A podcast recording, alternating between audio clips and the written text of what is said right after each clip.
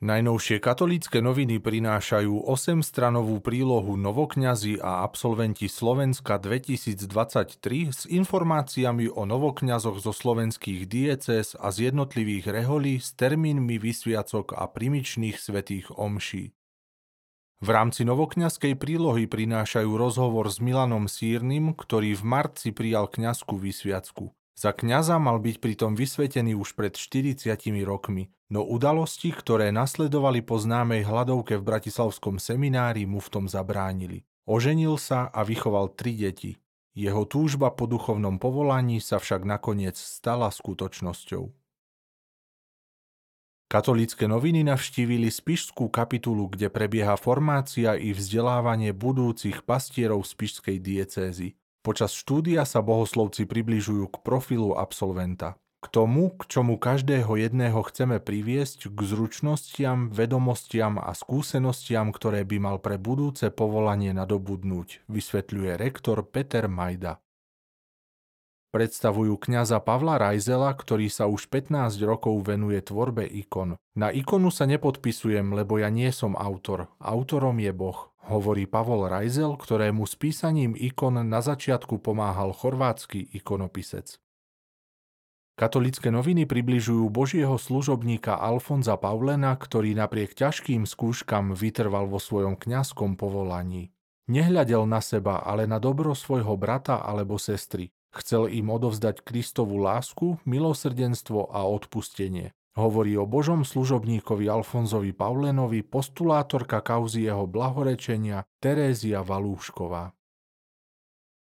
Rozprávajú sa s diakonom Máriom Jančovičom, ktorý 10. júna príjme v katedrále svätého Martina v Bratislave kňazskú vysviacku. Tajomstvo kňazstva je pre mňa nepochopiteľné, priznáva s radostným očakávaním. Pripomínajú zosnulého arcibiskupa Alojza Tkáča. V spomienkach sa k jeho pôsobeniu vracajú ľudia, ktorých oslovil svojou starostlivosťou a službou ohlasovania Evanielia. Katolické noviny ponúkajú aj úrivky z rozhovorov, ktoré im arcibiskup Alojz Tkáč v priebehu rokov poskytol. Katolické noviny sa rozprávajú aj so Salesiánom Jozefom Psténim, ktorý sa v Lani stal osobnosťou Petržalky. Dôvod bol jasný. Salesiánske dielo, ktoré tam pomáhal vybudovať, dodnes funguje. Po páde totality som dal v civilnom zamestnaní výpoveď. Don Mirko Kysela zavolal vtedajšiemu provinciálovi Jozefovi Kajzerovi, ktorý okamžite rozhodol, že obaja pôjdeme do Petržalky. Približuje Jozef Psténi začiatky svojej pastorácie na najväčšom slovenskom sídlisku.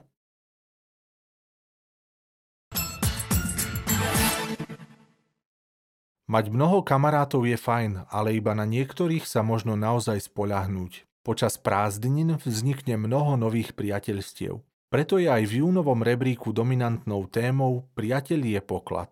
Čitateľom priblíži odpoveď na otázky, ako vzniká priateľstvo, či ako sa s niekým spriateliť. Zároveň predstavuje priateľstvá z Biblie i tie, ktoré pestovali niektorí svetí.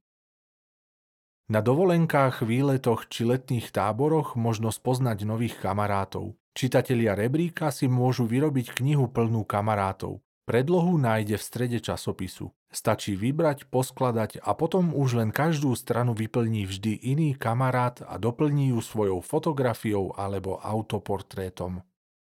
Vari každý človek má dobrého priateľa, určite ich majú aj deti. Ako dobre sa poznajú navzájom, to môžu zistiť, ak si urobia test priateľstva, ktorý nielen zabaví, ale pomôže priateľom pri odhaľovaní ich záujmov a vlastností. Rozlúčime sa aj s priateľmi zo slovenských farností. V rubrike Za dverami farnosti porozpráva Peťko o farnosti pod Tatrami, o Ľubici. Táto farnosť je výnimočná veľkou úctou k Eucharistii a aj množstvom aktivít pre deti a rodiny počas celého školského roka a aj cez prázdniny. Čo v sebe skrýva slovo církev a čo to slovo znamená? Takú otázku sme si položili v rubrike V Božom objatí a cez Jurkovo hľadanie cesty k futbalu sme objavili aj krásu církvy. Jurko, keď začal hrať futbal, postupne zistil, aké úžasné je hrať v tíme, cítiť spolupatričnosť a mať spoločný cieľ. To, že bol vo futbalovom klube mu prinieslo radosť zo spoločenstva ostatných a aj veľa ďalších výhod. A ako to je v cirkvi? To sa dočítate v júnovom rebríku na stranách 26 a 27.